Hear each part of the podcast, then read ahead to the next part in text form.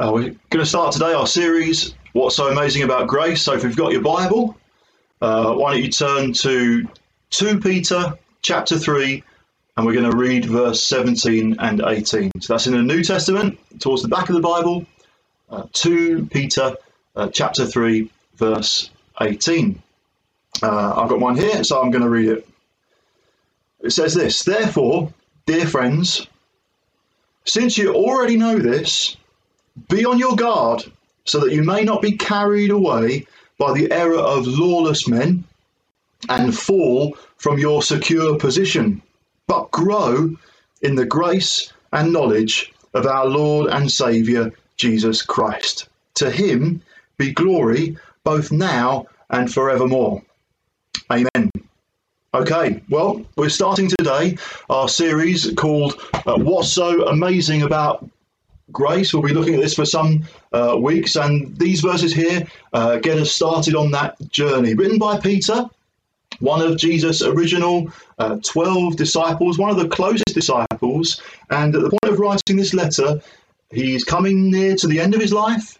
And he's writing to people that he knows, he calls them dear friends, he's writing to people that he cares about to remind them of what they already knew he's not writing to them to give them some new information, uh, spelling something out for the first time. He's writing to them to, to remind them of stuff that they already uh, they already knew about Jesus, about the truth, about God's grace. And the chances are, if you've been walking with Jesus for any time at all in your life, um, I'm not going to tell you anything new today. I'm going to remind you of what you already know. And that's the most important thing, really, in times of trouble or hardship or crisis or comfort and so on. This is really important for us to, to remember uh, the grace of God. For others, you might be watching, and this is all a bit new to you um, the Christian faith, full stop.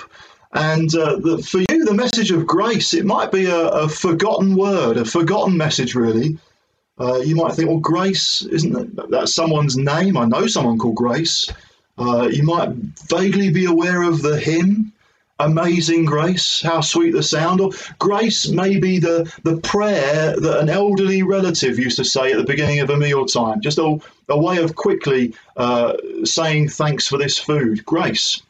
Uh, now, today in the world, there are so many more examples of of disgrace, or what one Christian writer uh, once called ungrace. We can be more familiar with disgrace or ungrace. The world seems to live by a motto that you get what you deserve and you deserve what you get. And if you do bad, if you if you get what you deserve in that sense, then you're left with the consequences, and perhaps there's there's little hope of ever things uh, of things ever changing. Now Peter knows that Jesus is not like that. He didn't trade in disgrace or ungrace. He wasn't just giving people what they deserved, he was showing the amazing kindness and generosity and favour and patience and goodness. I could just keep going on, but he shows the goodness and favour and grace of God.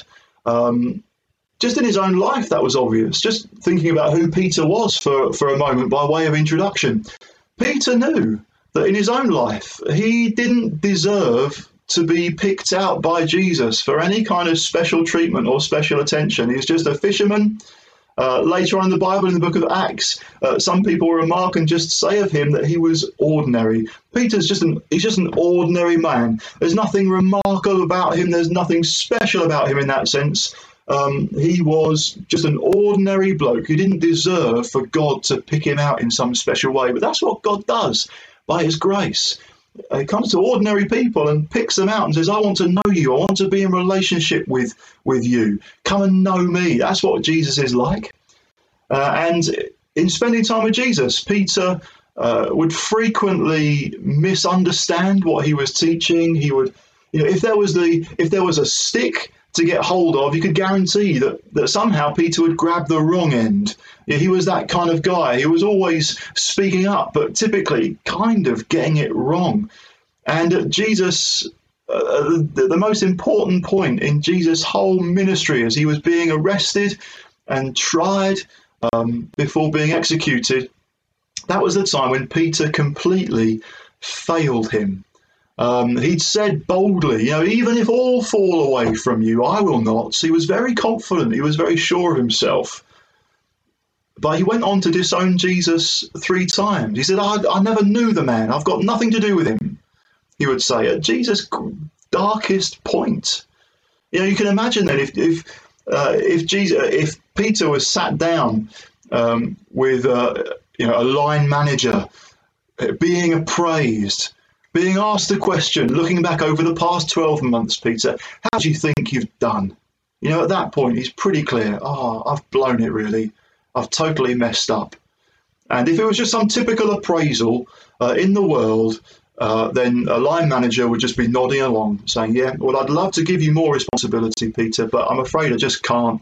Uh, you've blown it. If you could improve in a few ways, if you could improve in a, a few areas, then maybe in 12 months' time, I might have significant plans for you. But until then, really, you're just making up the numbers, or even worse.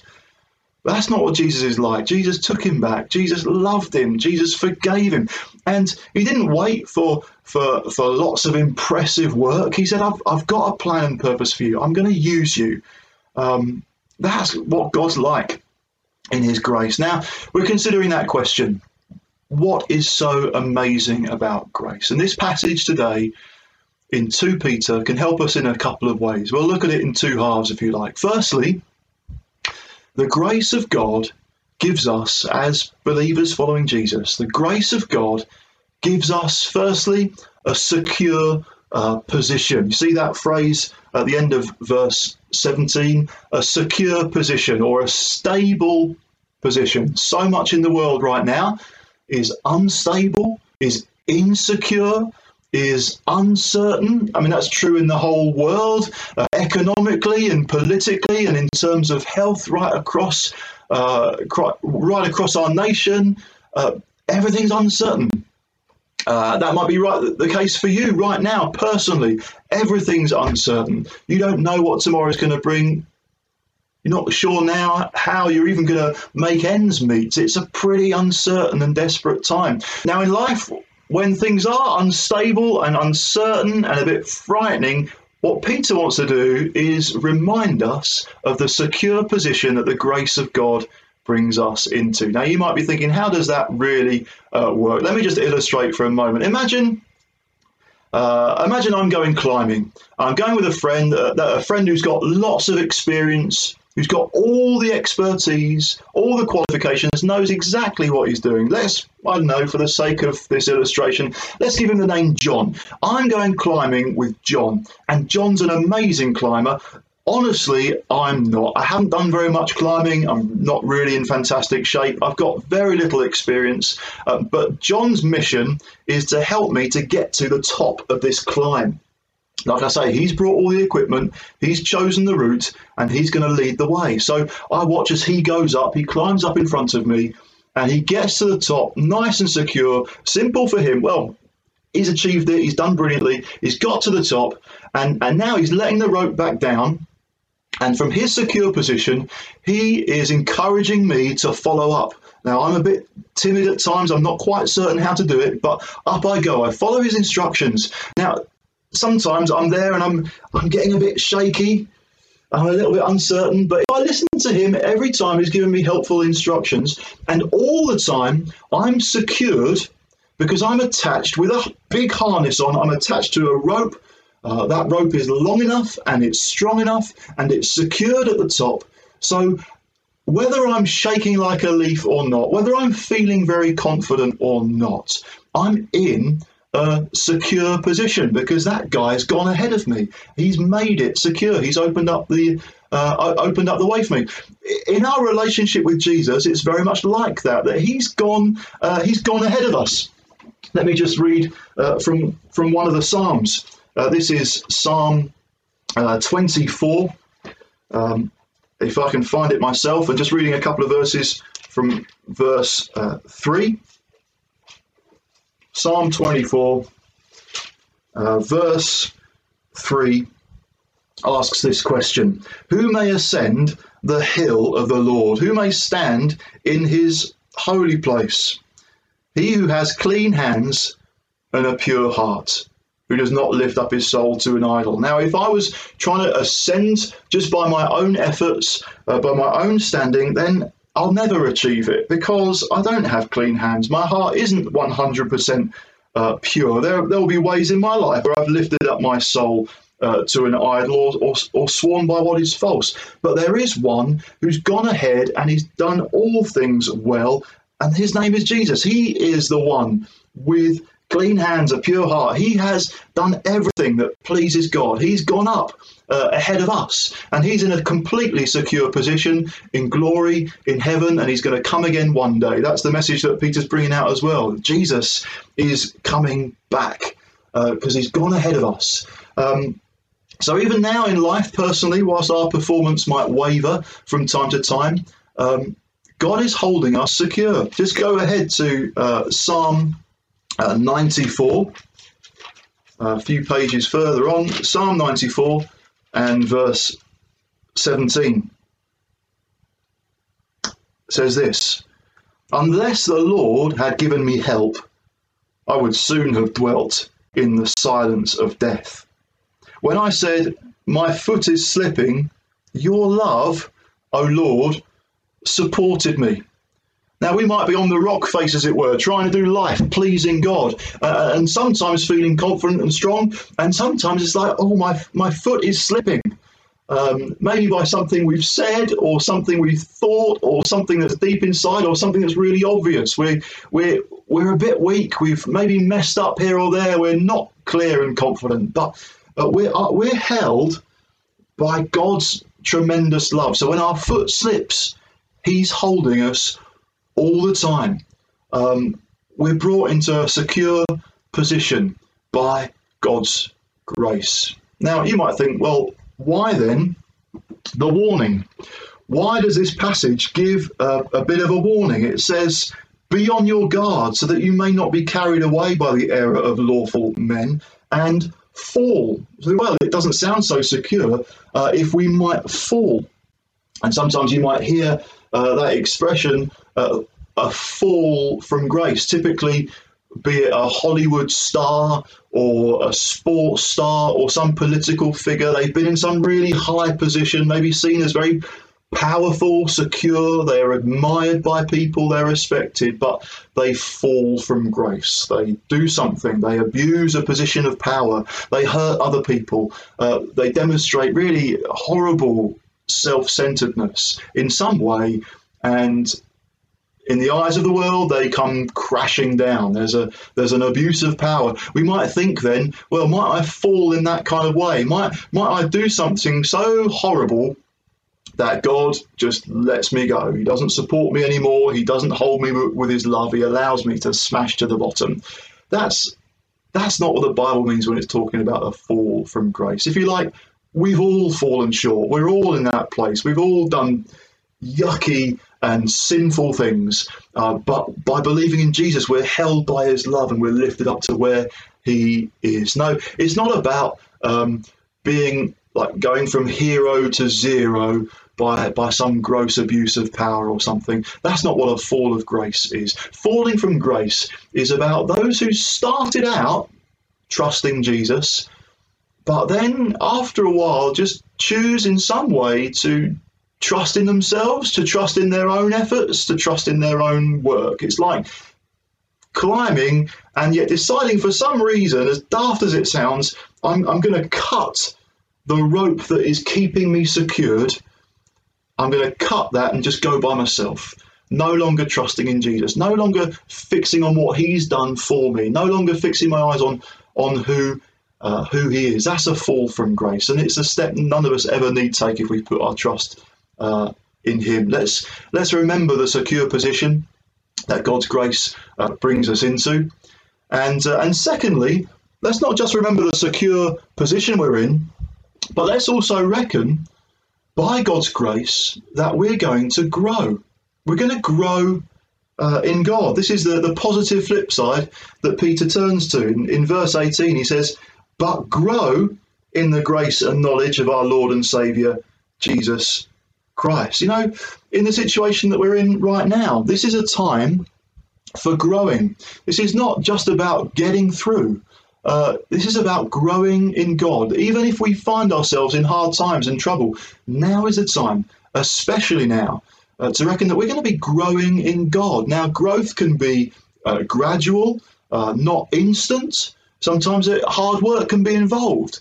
But God's aim is to help us to grow. It's not just to uh, help us avoid falling into some sin. It's to help us to grow to be more like Jesus. And He's He's in the process of lifting us up uh, to Him. Now, this is what the whole uh, series will be uh, over these next few weeks as we consider the question, uh, "What's so amazing about grace?" Uh, we're going to, in effect, be considering that every week. How do we grow in grace? I'm just going to point out a few ways, uh, some practical ways for us to be growing in grace. You know, the verse talks about growing in grace and the knowledge of our Lord and Saviour, Jesus Christ. So, firstly, how are we going to grow in grace? Let's focus on Jesus. Let's fix our mind, let's fix our thoughts on Him. When you're tempted to just consider your own performance, to consider maybe what you've done well and what you haven't done well. Uh, if you're feeling anxious or upset, focus on Jesus. Remember who He is. Remember what He's done. Remember the difference that He's made in your life and what He's doing for you right now. Find scripture that will help encourage you about who Jesus is and also then who He's made you to be. Find God's word that will help you fix your mind on Him by remembering the secure position that He's brought you into. Uh, dwell on that some more. Focus on Jesus. Don't focus on yourself so much. Don't focus on your own performance. Um, focus on Him. Secondly, give thanks for God's work in your life. Do this deliberately, do it relentlessly. Keep doing it. I'm going to say set you a, a, a task, set you a challenge. Literally, write a list of everything in your life that shows the kindness and grace of God, God's goodness and generosity to you. Write it down. Take some time, set some time aside, write yourself a list. You might think, oh, I've only got a few things, but keep thinking about it, keep pressing in, keep asking yourself, what am I grateful for right now? What has God done in my life? What am I thankful for right now? And then don't just write a list, speak it out, praise Him for it, make a move to gratitude. Let that be the direction that your your heart, your whole being is going towards right now. I'm going to give thanks to God right now. Thirdly, see suffering and hardship as an opportunity to depend on God and trust that He will support you and He will uh, He will help you. You know, Peter writes in, in another letter in uh, in one Peter, chapter four, verse twelve. He says, "Dear friends, again, do not be surprised at the painful trial you are suffering." As though something strange were happening to you. Now, we might think a lot of strange things are happening at the moment, but do not be surprised at the painful trial you're suffering as though something strange were happening to you, but rejoice that you participate in the sufferings of Christ, so that you may be overjoyed when his glory is revealed. Maybe right now you don't feel overjoyed. Life feels tough, it feels hard. Um, well, let's make it our practice to to rejoice that we're able to participate in the sufferings of Christ. There will come a time uh, when we will be overjoyed again. But right now, we can still draw near to God. We can still draw near uh, to Jesus. We can learn lessons of really depending on Him and trusting in Him. So let's see suffering, let's see hardship as an opportunity to learn how to depend on God when we're desperate, we're un- when we're uncertain. And, and fourth and finally for now, how are we going to grow in God at this time? Let's talk to God about everything. Let's bring everything before Him. Everything we're thinking, everything we're feeling, every uncertainty, as well as every every reason for thanksgiving. Let's talk to God about everything. Right in the middle of a challenge, right in the middle of your best day, and right in the middle of your worst day. Uh, talk to God. Tell Him. One, uh, one Peter chapter five. Uh, and verse 7 says, Cast all your anxiety on him because he cares for you. Now, don't miss out the other steps I've suggested. You know, cast all your thanksgiving onto him as well. You know, practice giving thanks to God in absolutely every situation, but also be real. Cast your anxiety on, cast your concern on Him, but do that in a way that's reminding yourself that you can trust God, that you do believe in Him, and that He is with you. Let's remind ourselves we're in a real relationship with God. God is not some concept, uh, He's not just some idea uh, or some thought. He is a real God, a real spiritual vibrantly alive and active God, and He's with us right now. Cast all your anxiety on Him, draw near to Him in every moment and every opportunity. Let's cultivate our relationship with, with Him.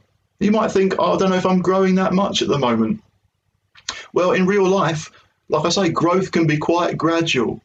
It's actually over a period, it's only over a period of time uh, that it becomes more obvious. And maybe it'll become obvious because in months to come, when we get back together, there'll be other people saying, You've grown. You've grown in God. There's something about how you are and what you're communicating that shows you've really grown in God. Let's be a people growing in the grace and the knowledge of the Lord Jesus Christ.